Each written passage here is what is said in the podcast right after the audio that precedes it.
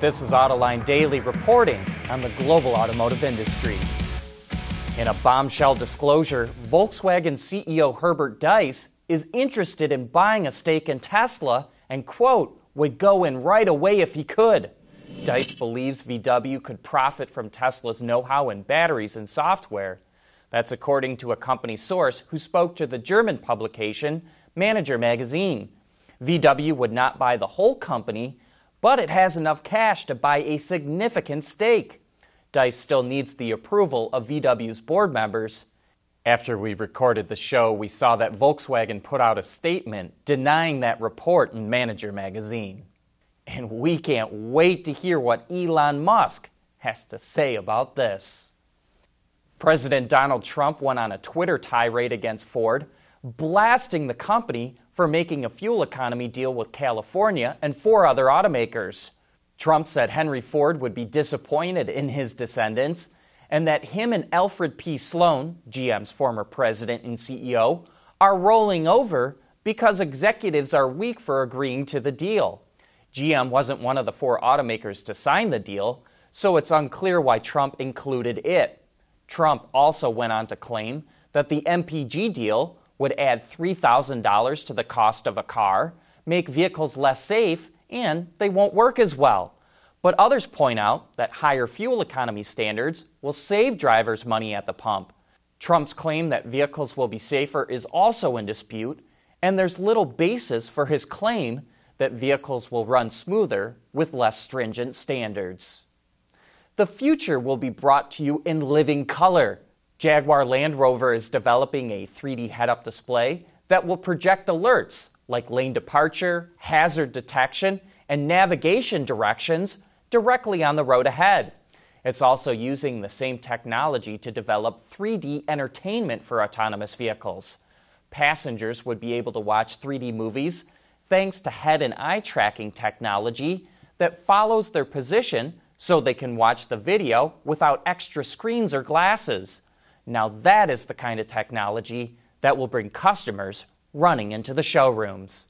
And a programming note here there will not be an Autoline After Hours this afternoon, but John and Gary will be back next week when Mark Bosanac, the head of Mopar for North America, will join us.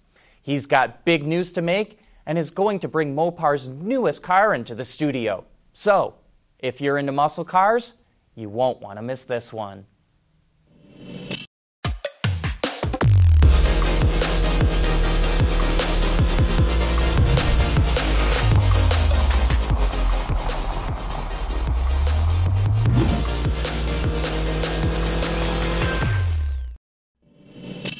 At the LA Auto Show last year, Volvo didn't have any cars on display. Instead, it had giant signs that read, Don't buy our cars! and Subscribe, don't buy. It was all about promoting its subscription services called Care by Volvo. Well, apparently, its dealers didn't take too kindly to that. A dealer group in California filed complaints against the subscription service, saying it violates franchise laws. So the California DMV launched an investigation. The dealers say it encourages customers to bypass the dealer. They also say they weren't given notice about the services. And you know, other brands like Cadillac have dropped subscription services, not because of dealer complaints, but because very few customers were interested. You know, purists cringed when Lamborghini came out with its first SUV, the Urus. But Lambo is laughing all the way to the bank. The Urus helped boost sales 51%, and the company's market cap jumped by $2 billion. The company, which is owned by Audi, is now worth $11 billion. And Bloomberg Intelligence says it's probably a candidate for an IPO. Bloomberg also says that when Lambo adds, adds a hybrid supercar next year, its profit margins will hit 30%. The Detroit News reports that the UAW is going to bargain for significant wage increases in this year's labor negotiations. Here's a breakdown of what those workers currently earn in total compensation. This includes all benefits, such as health care, pension payments, vacation time, and in the case of the Detroit 3 workers, profit sharing. GM's UAW workers on average earn over $130,000. Ford workers get 127,000, FCA workers make 114,000, and the average worker at the transplants makes $104,000.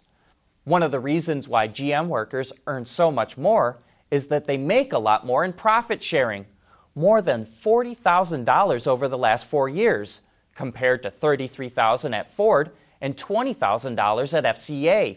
Though the formula varies at each company, UAW workers get about $1,000 in profit sharing for every billion dollars the companies make in profits.